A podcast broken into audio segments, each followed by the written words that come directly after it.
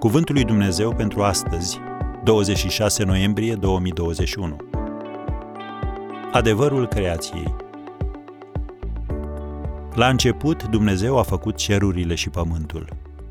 Geneza unu, versetul unu.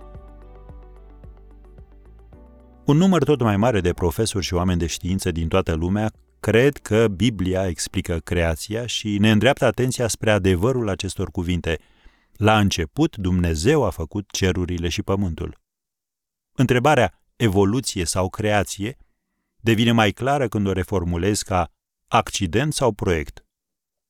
Sir Fred Hoyle, profesor de astronomie la Universitatea Cambridge, a spus: șansa ca forme mai avansate de viață să fie apărut în felul acesta, adică prin evoluție, este comparabilă cu șansa ca o tornadă care mătură groapa de gunoi să asambleze un Boeing șapte sute patruzeci și șapte din materialele existente acolo. Am încheiat citatul. Și el continuă: probabilitatea formării vieții din materie fără viață este de unu la zece la puterea patruzeci de mii.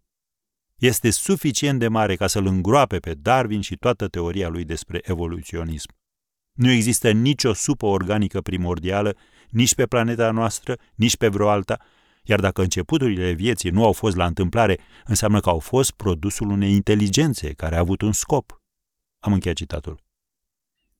Chiar și evoluționistul Stephen Hawking, unul dintre cei mai respectați oameni de știință de la Albert Einstein încoace, a recunoscut: cu cât descoperim mai multe despre univers, cu atât parcă ocupăm un loc mai puțin semnificativ în el. Și totuși universul și legile fizicii par să fi fost concepute special pentru noi. Dacă oricare dintre cele patruzeci de proprietăți fizice ar avea valori foarte ușor diferite, viața, așa cum o știm noi, nu ar putea exista. Fie atomii nu ar fi stabili, fie nu s-ar combina în molecule, sau stelele nu ar forma elementele mai grele, sau universul s-ar distruge înainte ca viața să se poată dezvolta. Am încheiat citatul.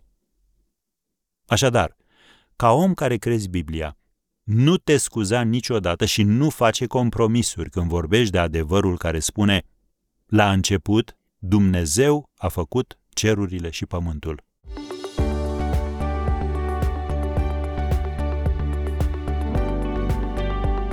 Ați ascultat Cuvântul lui Dumnezeu pentru astăzi, rubrica realizată în colaborare cu Fundația S E R România.